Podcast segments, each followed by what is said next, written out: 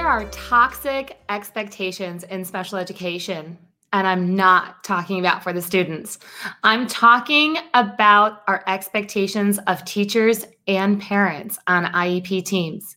Welcome to the Special Education Inner Circle podcast. I'm your host, Catherine Whitcher. And you know what? It's been a little while since I have done one of these recordings live that I am here by myself and I don't have one of our amazing guests with, but something happened over the weekends that made me think about you. You, the parent, the teacher, the admin, the therapist who has been pulled in all different directions all school year long.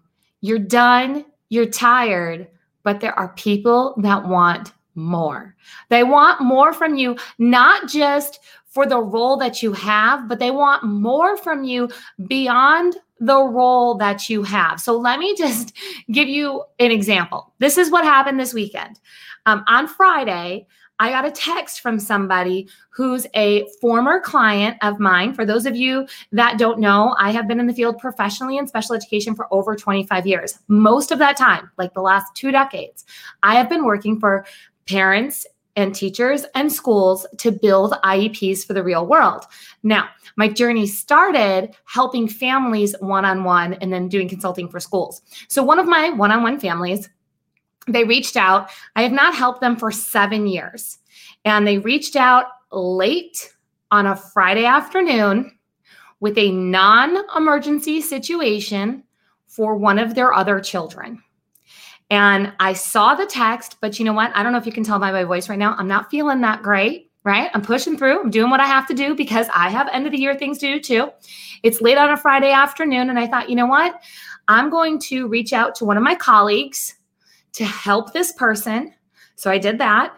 And then I will make sure to touch base with this person on Monday because my work day for Friday is done and it's the weekend.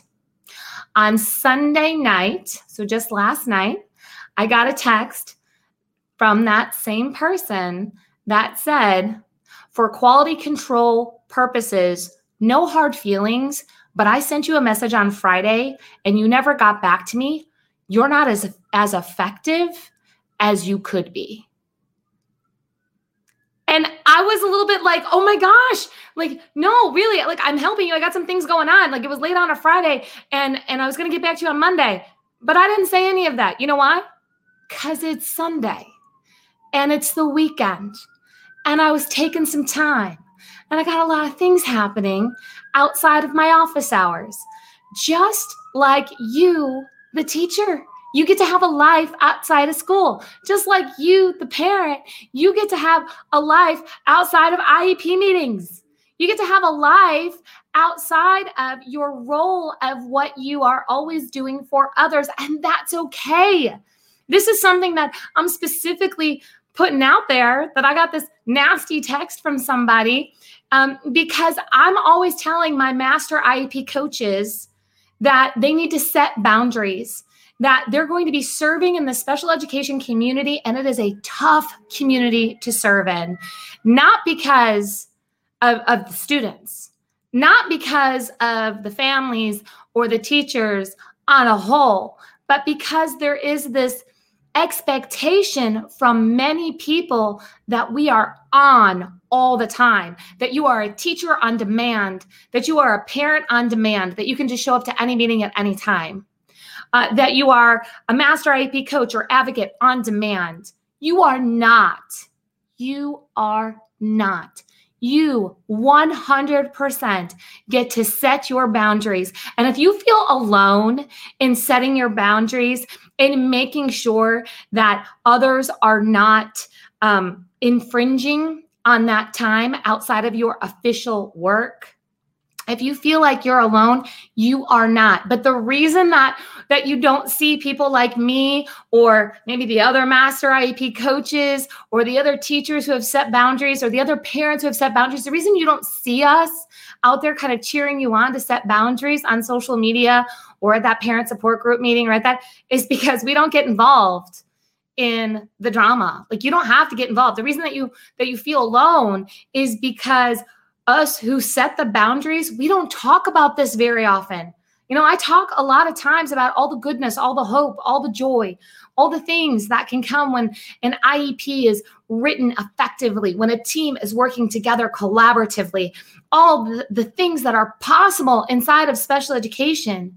But when I got this text, I thought, you know what? If I'm getting this text and I'm not under contract hours, I'm not hired um, in a um, school or school district, I don't have a contract with anybody that requires me to show up at any time. And I still get texts that are not appropriate with not appropriate expectations. It made my heart go out to all the teachers and parents who have gotten last minute meeting notices that require you to drop everything and show up at the school or prepare that report for that next meeting. You know, it, it just reminds me of the pressure that happens inside of the school system. And yes, parents, I'm talking about you too, inside of the school system as part of an IEP team member, that you're expected to perform at the highest level at all times. And that sometimes we're human, right? But we forget that um, one, we're allowed to take breaks, and two, we can give grace to others. So I want to encourage everyone who has broken those boundaries, especially during this school year, that it is time to hit a reset. And you know what? I didn't respond to that text last night. And I'll be totally honest with you, I didn't respond to it this morning either.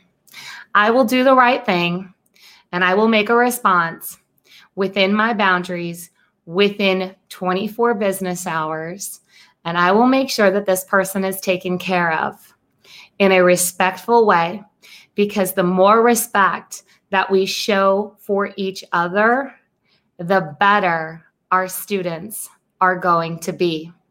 If you're considering being part of the Master IEP Coach community, I'm going to encourage you to hop over to masteriepcoach.com. We have our final Master IEP Coach mentorship of this entire calendar year of 2021 is happening in June. There is not going to be one in the fall. There will not be another one until 2022. We've got a lot of work to do as master IEP coaches. Master IEP coaches can be parents, teachers, admins, and therapists, whether you are in the school system and you want to do better inside of the school system or you want to work outside of the school system, or you're a parent who wants to help other parents, there's so many options as a master IEP coach. The bottom line is we have over 7 million students who receive some type of special education support, and there's never going to be enough master IEP coaches. We have our work cut out for us. There's a place for you if you want it. Just hop on over to masteriepcoach.com. Keep your boundaries.